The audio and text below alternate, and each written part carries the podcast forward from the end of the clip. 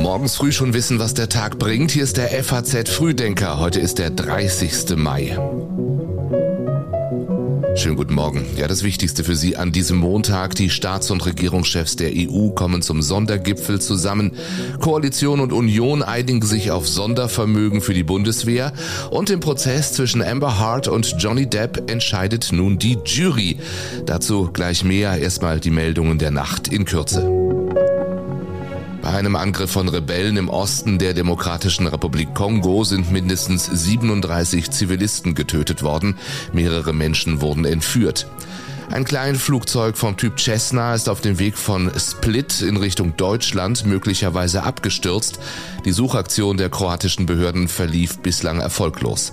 Und der designierte deutsche Handballmeister S C Magdeburg hat die erfolgreiche Titelverteidigung in der European League verpasst. Das Team verlor in einem packenden Endspiel gegen Lissabon in der Verlängerung. Die Texte heute kommen von Sebastian Reuter. Ich bin Jan Malte Andresen. Schön, dass Sie mit uns in die neue Woche starten.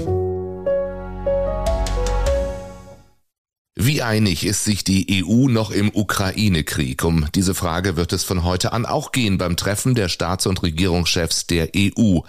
Themen in Brüssel, unter anderem die Pläne, die E U unabhängig von russischen Energieträgern zu machen. Außerdem soll es um Maßnahmen gegen hohe Energiepreise und um die E U-Zusammenarbeit im Bereich Sicherheit und Verteidigung gehen. Am Rande dürften auch die umstrittenen Pläne für ein europäisches Ölembargo gegen Russland eine Rolle spielen. Die Probleme sind ja mh, offensichtlich. Die Staaten haben unterschiedliche Versorgungssituationen. Das ist hinzunehmen. Ich habe auch für Deutschland immer wieder darauf hingewiesen, dass wir erst die Vorbereitungen treffen müssen, bevor wir dann Entscheidungen treffen. Sagte Wirtschaftsminister Robert Habeck schon in der vergangenen Woche. Mittlerweile sieht er einen langsamen Verlust der europäischen Einigkeit. Man habe gesehen, wozu Europa bei starkem Zusammenhalt in der Lage sei. Nun fange dieser aber schon wieder an zu bröseln und zu bröckeln, sagte Habeck am Wochenende. Die Vereinigten Staaten könnten schon in dieser Woche verkünden, dass sie Raketenwerfersysteme in die Ukraine liefern. Mehrere U S-Medien berichteten, Kiew habe Washington schon lange darum gebeten. Die U S A hätten jedoch lange gezögert, weil die Ukraine mit diesen Waffen auch russisches Territorium angreifen könnte. Washington fürchtete bislang eine heftige Reaktion des Kremls, sollte es dazu kommen. Gestern hat der ukrainische Präsident Selenskyj die umkämpfte Region Charkiw im Osten des Landes besucht. Videoaufnahmen zeigten Selenskyj, wie er Soldaten auszeichnete und zerstörte Infrastruktur inspizierte. Unterdessen führt der Militärexperte Carlo Massala die jüngsten militärischen Erfolge Russlands im Donbass auf zwei Ursachen zurück. So fehle es den Ukrainern an schweren Waffen. Zudem hätten die Russen ihre Strategie erfolgreich geändert. Sie würden aufgrund personeller Überlegenheit nun an kleinen Stücken der Front vorankommen. Für Massala gibt es deswegen derzeit keinen Grund für Russlands Präsident Putin, mit der Ukraine zu verhandeln. Es läuft für ihn, sagt Massala. Viel Gesprächsbedarf im Finanzministerium am späten Abend. Koalition und Union haben nach einer gemeinsamen Lösung gesucht in Sachen hundert Milliarden Sondervermögen für die Bundeswehr. Damit der Haushalt einmalig mit dem Sondervermögen für Investitionen in Rüstungsvorhaben ausgestattet werden kann, ist eine Zweidrittelmehrheit in Bundestag und Bundesrat erforderlich. Und deshalb ist die Koalition auf Stimmen der Opposition angewiesen. Schon vor diesem Treffen hatte es Signale der Annäherung gegeben und einen letzten Wunsch des Kanzlers, der selbst nicht an diesem Treffen teilgenommen hat. Ich hoffe, dass wir jetzt die Verständigung mit der Union über diese Frage hinkriegen, dass wir damit auch die Finanzierung ermöglichen können. Hauptstreitpunkt war bis zuletzt die genaue Verwendung des Geldes. Die S P D-Vorsitzende Saskia Esken hatte im F A Z-Interview ja auch angekündigt, dass das künftige Ziel, pro Jahr mehr als zwei Prozent des Bundesinlandsprodukts in die Verteidigung zu investieren, wahrscheinlich nicht in jedem Jahr gleichermaßen zu erreichen sei. Das bestätigte sie am Abend auch nochmal im Z D F-Interview. Da ist es eben möglich, dass im einen Jahr eine höhere Summe ausgegeben erwarten würden im anderen Jahr eine eher geringere Summe, je nachdem, wie eben die Lieferzeiten auch sind und wie die Bezahlzyklen sind. Insofern ähm, kann es sein, dass wir im einen Jahr zwei Komma zwei Prozent erreichen und im anderen Jahr möglicherweise eins Komma neun. Und das ist dann auch Teil der Einigung, denn kurz vor Mitternacht kam die Eilmeldung, Union und Koalition haben sich geeinigt, wollen das Sondervermögen gemeinsam auf den Weg bringen, also das Grundgesetz dafür ändern. Dieses zwei Prozent Ziel werde im, Zitat, mehrjährigen Durchschnitt erreicht. Nun soll es noch vor der Sommerpause eine Initiative zur Beschleunigung der Beschaffung geben. Nach Schleswig-Holstein verhandeln C D U und Grüne nun auch in Nordrhein-Westfalen über eine gemeinsame Landesregierung. Sowohl C D U als auch Grüne im Land stimmten gestern für gemeinsame Koalitionsverhandlungen. Das, liebe Freundinnen und Freunde, ist ein wahnsinniger Vertrauensvorschuss. Wir sind bereit, diese Verantwortung zu übernehmen. Und ehrlich gesagt haben wir auch alle richtig Bock da drauf. Deswegen...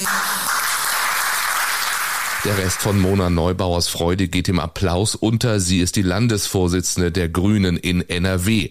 Morgen bereits sollen erste Koalitionsgespräche beginnen. Als wichtigstes gemeinsames Ziel benennen C D U und Grüne Nordrhein-Westfalen zur ersten klimaneutralen Industrieregion Europas zu machen. Überhaupt scheinen die Zeichen der Zeit gerade auf Schwarz-Grün zu stehen. In Schleswig-Holstein hatten C D U und Grüne bereits in der vergangenen Woche betont, optimistisch ihre Koalitionsgespräche zu beginnen. Am Wochenende hatte sich auch der niedersächsische C D U-Spitzenkandidat Althusmann im Handelsblatt offen gegenüber einer künftigen schwarz-grünen Regierung in seinem Bundesland gezeigt. In Niedersachsen wird im Oktober gewählt. Und in Hessen, wo die schwarz-grüne Koalition bereits seit zweitausendvierzehn regiert, macht Ministerpräsident Volker Bouffier von der C D U morgen Platz für seinen Nachfolger Boris Rhein.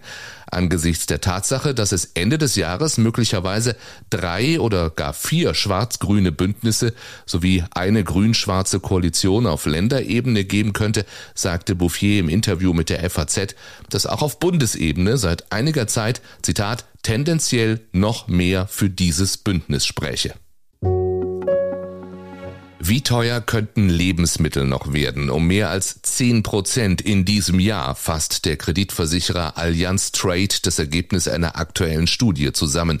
Umgerechnet entspreche das durchschnittlich zweihundertfünfzig Euro Mehrkosten im Jahr pro Kopf.